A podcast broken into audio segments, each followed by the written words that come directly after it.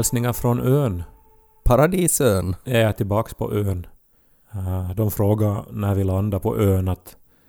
Eller det var en sån här kille, en taxichaufför, som frågade Ja. om det är min första gång på ön. Ja. Och så sa jag nej. Jag har varit här några gånger. Mm. Till Nordeport sa jag. Ska bli. Och så körde han mig på ön till Nordeport. Ja, det låter ju som eh, att man skulle känna sig som Tintin ungefär i den där situationen. Att man är så där på något sätt så här ivrig och duktig som Tintin är. Att man vet vart man är på väg, man, man säger de rätta sakerna och människor säger ”ska bli”. Ja, nej men vi som är på ön och vana att vara på ön så vi, vi är ju så här lugna till lunnet Mm. och väldigt eh, tillfreds Ja, och uppskattar liksom vänlighet och, och, och, och så här att man är trevlig mot de andra på ön. du är på en eh, någon sorts så här författarretreat. Jag är på, på ön, på Gotland igen. Ska Ja. vara här i några veckor och, och skriva. Uh, Östersjöns författarcentrum eh, på ön. Och eh, jag har just installerat mig, har havsutsikt, ser ringmuren just nu. Förlåt att jag avbryter dig, men är det inte på något sätt... Alltså det slår ju mig att, att alltid eh, när du reser på någon så här författarretreat och, och, och det är liksom på så här avlägsna platser, eh, det är väldigt så här att här ska det, det ska vara lugnt och skönt och det ska vara harmoniskt. Att det är ju som att, att de har förstått att vi måste ordna det som ett rehab också för de här författarna. Va? Va? Att det, vi, det är liksom- vi är här för att jobba. Vi Ja. är yrkesmänniskor. ja, men att, att, att nu är det ju också säkert så att, att ni kommer bort från spriten. Det är lustigt att du säger det för det enda som jag hade att sätta som underlägg till mikrofonen om jag vä- vänder ner den här nu så är lådvin. Eh, eh, för det var det enda som var stort nog att, att rymma stativet. Ja. Mm. Det är inte heller vilket lådvin som helst. Jag vet inte om du ser, jag- ska flytta kameran nu, men det är GVs låda. Ja, Leif GW Persson. Leif GW Persson har ett eget rödvin eh, Mm. som jag förstås måste skaffa. Mm. Men här på ön så hymlar vi ju inte med att vi, att vi njuter av att ta ett glas vin ibland. Mm. Lite annorlunda stämning är det faktiskt på ön här nu jämfört med för två år sedan när jag var här senast. För att eh, det har ju ändrats lite det här säkerhetsläget kring Östersjön. Så här syns militärer lite här och där. Ja. Eh, Gotland är ju tydligen väldigt strategiskt viktigt. Att eh, om man kontrollerar Gotland så då kontrollerar man typ Östersjön. Eller någonting. Ja. Men vi som är på ön så oroar nog inte oss ändå. Vi, vi, vi litar på att, eh, på att murarna skyddar oss och att eh, sammanhållningen vi har så tar oss ur också den här krisen. Det är lite så här Hakuna Matata. Eller eh, om man ska tänka på en annan att det är lite så här Aloha. Här blir vad det blir, säger vi på ön. Har du sagt att de andra på rehab där då, att du har ju gått det Finnish Marines och att du kan, du kan skydda dem om ifall det, det blir krig nu när ni är där. I'm a stuttering seaman from the Finnish Marines. Och så säger de Seaman, so you were a sailor? No, no, I got the sea card. Buen purmu puut bottning Som talar sitt så popna popcorn Så börjar vi öppna denna popcorn Så börjar vi lys på Ted och Kai Det gör ont för mig att säga det, men eh, det har hänt nu. Det som du har väntat på. Så det har nu hänt. Har du rakat dig under armarna? Nej, Det finns så många saker jag har väntat på när det handlar om dig. Nej det, var, det var inte det. Du har två gissningar kvar. Ja, nej men okej, alltså någon stor förändring i livet. Ja, alltså någonting som du har väntat på. Väldigt, som, som du på något sätt så här visste att det här kommer att hända. Så nu har det hänt. Uh, alltså, måste jag gissa? Eh, Det finns ju så otroligt mycket. Ja, men Du har ju knappt gjort någonting i livet. nej. Men jag har, inte, jag, jag har fortfarande inte rakat mig under armarna. Det är ju nog konstigt det annars. Alltså, det, och sen så har du så här ärmlösa tröjor. Och så liksom sticker det ut en här enrisbuske. Alltså det, det är helt absurt. No, men har du, har du ångrat flytten till Pormo? Janika har ångrat, ångrat sig nu. Jaha. Eh, vi, vi hade en incident. Uh, Steven betedde sig konstigt. ehm, han eh, gick omkring på, han var vid, vid spisfläkten, höll han på. Han stod på baktassarna och stirrade på spisfläkten. Och han är ju en väldigt konstig katt så vi tänkte att "Nå, men det, det är nog bra. Han har, han har sett den för första gången så var han där och stirrade. Reagerade inte mera på det. Eh, sen så satt jag och, och jobbade lite och Janika höll på med disken. Och så plötsligt eh, medan Janika höll på att diska så började hon skrika. Jaha. Så där skrek hon och höll sig för, för munnen. Jag blev jätterädd. Jag trodde att hon hade... Alltså min första tanke var oskojat att hon hade skurit av sig tungan. Oj. Alltså hon, hon skrek på ett sånt sätt och hon höll på med en kniv där och, och, och jag tänkte på något sätt att nu har hon klåpat så mycket så hon har kärt av sig tungan för att, för att det lät, alltså hennes ljud lät som att man har kärt av sig tungan. Det var obehagligt. Jag tänker att man kan... Lo fick ju panik. Lo började, började gråta och var helt sådär att vad är det, vad är det, vad är det? Och så skrek hon bara DISKBÄNKEN! Och så får jag där och lyfte på en kastrull. Och där låg en blöt mus Ja, men, jaha, okej. i diskbänken. Alltså att, En levande mus. nej den, var, den hade drunknat. Eller dött av, av andra orsaker. Men att det var en våt liten mus bland våra kastruller i diskbänken. Den hade lite sås på sig. Men var det Stevens present det här nu då till, till er, eller? Efter det här så, så började vi då tänka på att, eh, att Steven betedde sig konstigt och han är ju en innekatt så att han är ju inte, han, han kan inte liksom ge presenter på det här sättet. Han, han kan inte fara ut och hämta en mus och komma in med den. Men det finns ju möss inomhus, herregud. Ja, och sen när vi tog, vi, vi drog fram alltså uh, spisfläkten lite och på den så fanns det alltså musbajs och muskisse. Mm. Ja, Och eh, då sa Janika att nu vill hon flytta tillbaks till Helsingfors. okej. För att det här hade hon inte räknat med. Att det kan komma en möss i husen. Ja, men jag tänker hon är ju ändå inte uppväxt i, alltså, i liksom någon sorts sterilt la- laboratorium. Hon är väl från Pargas? Nu finns det ju möss i Pargas. Ja men jag Och- tror, jag tror faktiskt att hennes familj, alltså att det har varit ett sterilt laboratorium som har bott i. För att det här var, hon, hon har aldrig varit med om det här tidigare. Eh, det här har nu triggat en massa saker hos henne. Eh, nu är det nästan dagligen, alltså att om hon ser någonting som hon inte exakt ser vad det är så skriker hon. Eh, och om, det om, om det finns liksom ett, ett, ett hål någonstans eller någonting sådär att det så ser ut som att, att det skulle kunna vara någonting någonstans där så skriker hon att jag måste komma dit och se att där inte finns någon mus. Att, att det här har varit liksom ett, ett enormt trauma för henne nu. Men möss dras väl till människor? Eh, och det, här, det borde ju betyda att det finns statistiskt mycket fler möss i Helsingfors än vad det finns i Pormo. Ja, men tydligen så ser man dem inte i höghus på samma sätt. Och, och just det här att det på något sätt att det hade kommit in och, och fanns i diskbänken och att det hade drunknat i våra kastruller och att det hade lite sås på sig. Det var det som var det värsta hon någonsin har varit med om. Hon har aldrig varit med om något motsvarande traumatiskt som det här. Ja, eh, nå, hur reagerar Lo på det här då? Jag tänker så, så, sånt här kan ju ge också att hon ger ju traumat vidare här nu genom Ja. att reagera på det här Ja. sättet. När eh, jag skulle natta Lo då på kvällen där så, så, så sa han att, att han hoppas att det inte kommer någon mus och tar honom. För att det var ju liksom, Janikas reaktion var ju så stark så att det var ju, det var ju som att möss är livsfarliga.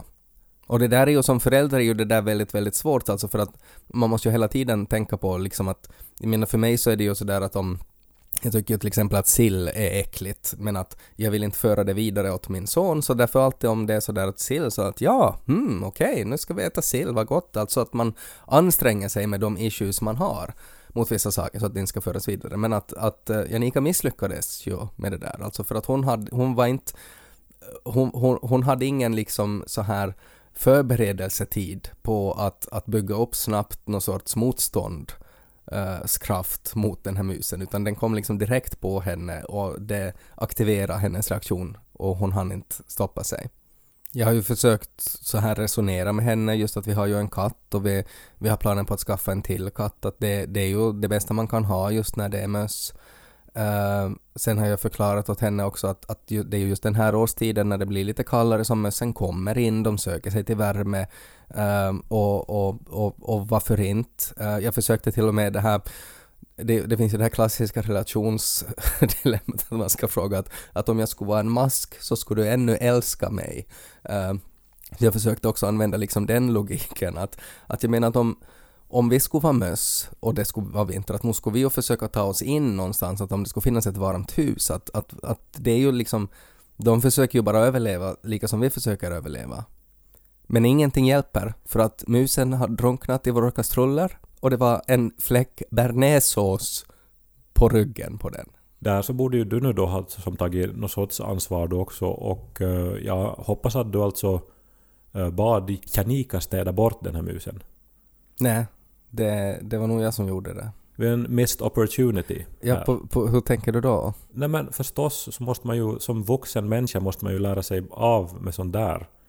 Mm. kan man ju reagera som ett litet barn. Att jag skulle ha blivit arg på henne? Nej men att hon skulle ha fått städa bort den alltså. Och för att inte, det är ju, det är ju en, en fucking mus liksom. Ja, men alltså hon, hon grät ju nästan och darra i hela kroppen uh, efter, efter det där. Och, och ha, jag vet inte om hon har liksom gått liksom så här nära diskbänken sen det här hände.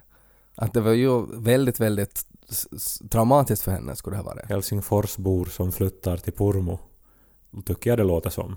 Men äh, alltså nu är ni ju ännu välkomna tillbaks nu. Alltså inte det är ju som att någon port har stängts. Nej men alltså det kan ju hända, jag menar tills det kommer en till mus så då kan det ju hända nog att, att, eh, att vi blir särbon helt enkelt. Att, att Janika börjar, börjar bo i Helsingfors.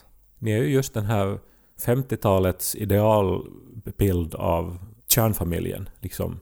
Mannen som vägrar raka sig under armarna och frun som piper och hoppar till när det kommer en mus in i rummet. Hur tror du att du och Niko skulle ha reagerat om det skulle ha legat en död mus med en såsklick på sig i diskhon? När vi hade ju en musinvasion där på Nikos föräldrars eh, sommarstuga och eh, vi, vi hittade ju den väldigt sent när mössen redan hade fått härja och, och dö. Så det stank i, i hela huset. Och så fick vi ju städa igenom allting. Och så hittade vi ju mycket musskit överallt. De hade också ätit stearinljus och när de sket ut dem så blev skiten blandad med stearin. Eh, Så att det låg såna här liksom feta bruna stearinklumpar överallt. Det skulle bara vara att sätta en liten stubin i det och så skulle det ha blivit som ett muskackaljus. och sen så liksom hamnade en del av de här klumparna uh, ute i solen, alltså när vi liksom eh, uh, vädra lakan och sånt. Och uh, då smälte de på stenbeläggningen. Alltså den här stearinskiten smälte och bildade liksom en glasyr av musbajs. Tänk alltså vilken otroligt smart mus, alltså när, när han märkte sådär att, att, att de håller på att utrotas och han är sådär att, att det, här, det här kräver nog faktiskt att man tänker utanför boxen.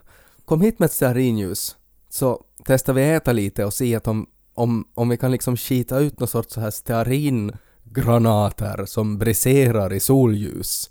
Att, att vi kommer nog att dö allihopa men åtminstone så kan vi göra det riktigt jobbigt för dem efteråt. They may take our lives, but they will never take our shit candles!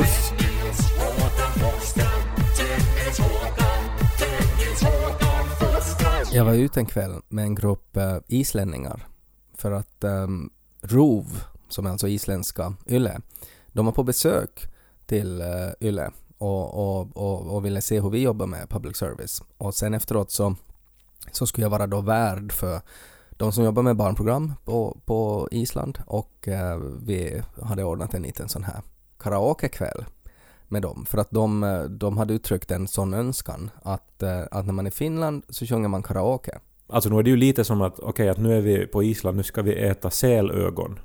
Lite, Mm. alltså jag tänker, man kan ju kritisera deras stereotypa bild av Finland. Jag tror inte man ska göra det om man har munnen full med sälögon. Mm, men, men så du ordnade det här? Det, Ja, hur- no, det var alltså det var, det, det var inte jag personligen som ordnade det utan det var ju mina redaktörer som hade, som hade ordnat det. Men att, att jag rådade nu dit dem alla och, och, och så var jag ju där då. Och eh, man, man hamnar ju i en konstig situation alltså när, när man ska vara på något sätt sådär att man, man är värd och man vill att de ska ha det jättebra och man vill, vill att de ska få en så här fint intryck av Finland. Ehm, och, och så tänker man ju sådär att, att man vill göra ett bra jobb så att de bjuder en till Island sen efteråt. Vad heter sälögon? Ja, men grejen är ju den att jag, jag, jag och karaoke så funkar det inte riktigt. Alltså jag, jag, jag har ju tidigare klagat på eh, mitt förhållande till karaoke, att jag tycker att på något sätt det här det att man väljer låt är liksom är tokigt, att det borde vara så att det att man inte väljer, utan att man trycker på en knapp och så kommer det bara eh, den här låten och så måste man göra sitt bästa. Då, då skulle karaoke funka för mig. Men jag insåg nu att, äh, att äh, nu var det en sån här tokig situation för att alla sjöng ju karaoke där. Att, att det var sådär att i, i tur och ordning så, så skulle man göra det. Och alla hade jätte, jätteroligt och folk var väldigt, väldigt bra på att sjunga karaoke också. Det visade sig sen att många av de här islänningarna var, de var liksom skådisar och, och, och, och de kunde liksom sjunga Alltså de sjöng liksom Wuthering Heights liksom med perfekt och, och sådär. Och det är ju som inte en lätt låt att sjunga och, och, och sådär. Okej, men ja, alltså Island har ju överraskande många äh, jättestora band. Mm. Alltså, äh, Ja. det är ju ett musikaliskt släkte. Ja, och tydligen så är det ganska vanligt alltså också att, att det fanns en, en viss tid på Island att, att där de översatte alltså kända låtar till isländska, så de sjöng uh, Bed of Roses på, på isländska uh, bland annat. Och, och det var intressant att höra. Men jag har nu insett alltså att, uh, att det var väldigt jobbigt för mig för att det var ju på något sätt sådär att ju längre kvällen gick så sneglade ju folk på mig och var sådär att när ska jag sjunga? Mm, ja. Och att jag, jag på något sätt också tänkte att det blev som en sån här, alltså för att de flesta människor har ju inga problem med karaoke utan att de flesta tycker att karaoke är kul och, och jag, jag fick en sån här fantasi om att de tror att jag är så bra så att jag vill liksom dra ut på det. för att sen när, sen när jag sjunger så då är det liksom svårt att toppa det. Så, så, så tänkte jag. Att, att, att när jag nu, jag är nu där och jag är nu chef, att jag vill nu inte liksom att, att har ni roligt nu att jag ska inte komma liksom och visa hur bra man kan vara på karaoke. Liksom, du är ju finländaren, att jag menar det är ju du förstås som, som är den bästa här. Att det, det är ju som att okej att, att, att liksom att okej han äter dess sälögon men jag Mm. menar nu vet ju alla att vi liksom skopar ju i oss hjärnan och nervsystemet från sälen också. Slurpar som spaghetti. Ja, eh, och det blev ju jobbigare och jobbigare eh, ju längre kvällen gick. Eh, och eh, alla sjöng och klockan blev mycket och, och sen var det till sist sådär då att "Nej, men nu, nu, alla är glada att nu, nu ska vi börja få hem. Och, och så smet jag iväg då utan att ha sjungit. Va? Sen mådde jag dåligt. Nej! Ja, nej men förstås för att, för att jag, jag, jag kan inte liksom det, det, det går inte för mig. Alltså att jag kan, jag, har, jag, jag insåg att jag måste, jag, jag måste liksom välja, jag måste ha en karaoke-låt. Och, och det är nu jag vänder mig till dig, alltså för att, för att det verkar ju som att alla hade det. Och jag har inte förstått att det är så det funkar. Alltså att man måste på något sätt innan så måste man då kanske ha övat eller valt ut att, att när det blir karaoke så är det här är det som jag bidrar med. Ja, eh, nå, men jag är besviken att du inte nu då gjorde det. Alltså Nej, nej, men du för att- faktiskt Ja, flödde den här, den här möjligheten. Precis som Janika flödde diskbänken. jag fick panik. Det var som att det var en, en klicksås på mikrofonen så att jag kunde inte gå nära Mm. den. Ja, men det, det finns ju alltså såna här roliga sätt att kringgå det här också. Ja, En klassiker är ju till exempel den här låten Tequila. ja, Som alla älskar. Och det enda som sjungs i den är Tequila! Som man säger då på ja ett men ställe. vet du vad? Det är ju, det är ju just sånt där som, som man måste veta och som man måste känna till. Det där är ju jättebra. Jag måste ju skriva upp det där för att jag har tänkt att det där var nu liksom sista gången jag är med om den där situationen. Att nästa gång det kommer islänningar och jag måste ordna karaokekväll åt dem så då måste jag ju ha en repertoar. Och det där kan jag sätta dit nu för att, för att jag, har, jag har funderat jättemycket och jag har då kommit till två alternativ som jag skulle kunna sjunga. Ena är eh, att jag skulle sjunga den här, eh, alltså Bombastic med Shaggy. För att jag är Ja, ganska... den- För att, Den är du ganska bra på. ja, alltså och för att jag är ganska bra att härma hans röst. Och jag tänker att det skulle vara kul att jag, att, att, att jag skulle bara liksom stiga upp där och så skulle jag säga Mr Lova Lova. Mm. och så blir det som en grej bara det att, att jag gör den där rösten. Det är ju kusligt bra imitation av Shaggy faktiskt. Ja, ja då, då, ska man inte, då ska man inte liksom, alltså om man bara säger Bombastic telefantastic Mr Lava och bara fortsätter på det där sättet så då behöver jag ju inte sjunga utan att då är man bara sådär Det är ju Shaggy! Och, och, och då bryr man sig inte om att jag inte kan sjunga. Roligt skulle det nog vara också om när du nu hade islänningar och om du vet att de kommer tillbaks. Att du nu skulle som, vet du gå en kurs, öva in eh, Björks It's Oh So Quiet och också gå någon danskurs så du skulle kunna du, göra sådana här musikalrörelser och så skulle du ta hela klubbens rum i Ja. besittning och framföra den här låten. Ja. You fall in love, simple, da-da-da. Är det där där hon också skriker och säger wow, wow, wow? Att hon bara... Exakt den. Ja. Fantastisk låt. Var det i den filmen som hon hängdes i slutet? Tror jag inte. Hon har ju varit med i en film där man hänger, alltså där hela filmen Ja, handlar om Dancer att in man... the Dark ja, men inte det, är väl, det är nog inte från den filmen nej. Nej, okej.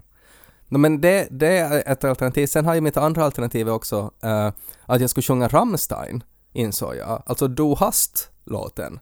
För den är väl inte så svår Ja. att sjunga? Nej, alltså du har helt rätt och det är ju som just det här att man måste hitta den låt som passar ens röst och ens personlighet. Och här har du två utmärkta Ja. förslag. Alltså Du hast, jättebra. Det, kräver inte så jättemycket av din röst. Du, du har också möjligheten att imitera den här till Mm. Lindemann.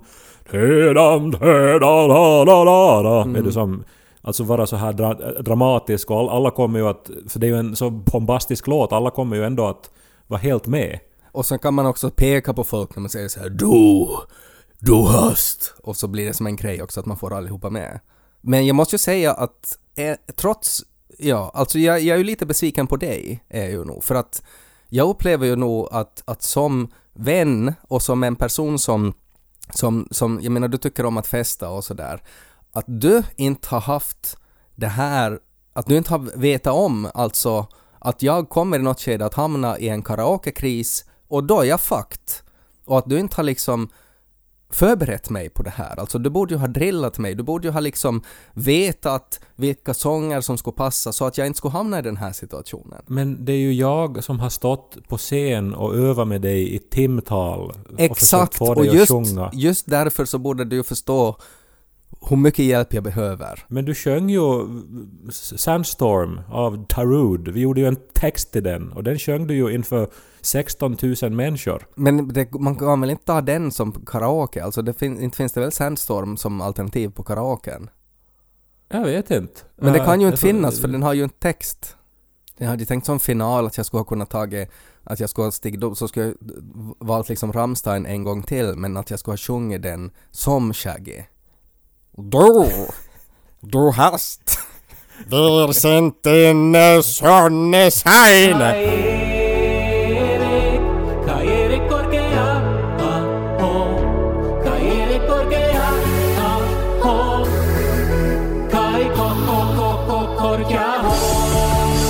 Och idag när vi spelar in det här på tisdag så uh, har jorden, planeten jorden fått sin åtta miljarder invånare. Grattis. Och alla de här har en karaoke-låt som passar dem, det är jag helt övertygad om. Ja, alltså alla utom jag. Ja, Du har ju många förslag nu. Du måste Ja. ju bara gå och testa dem och det finns ju bakgrunder på, på YouTube. Du kan ju som öva där hemma och se vilken som passar dig. Jag ska göra det. Men är det inte alltså ganska sjukt hur många människor, alltså och hur snabbt det har ökat? Jag menar när vi var barn så talades det om att det var fem och en halv miljard, sex miljarder och nu är vi uppe i åtta. Ja, men det är ju som en sån här siffra som man inte riktigt kan förhålla sig till heller. Jag tänker på det här, jag tror det är Woody Allen som sa att eh, om du vill få Gud att skratta, berätta om dina planer. Eh, och det, det är ju som på något sätt då den här idén att det är 8 miljarder människor med otroligt komplexa behov som ber till, till Gud om att just deras behov ska som, ska som bli uppfyllda och att det ska gå bra i livet och så här. Idén att Gud verkligen sitter och, och lyssnar på alla de här åtta miljarderna är ju hilariously uh, dum, alltså. Mm. Jag satt igår och pratade, det finns en georgisk författare här uh, och en uh, serbisk översättare och vi satt och pratade, de, de är ju alltså från ortodoxa länder.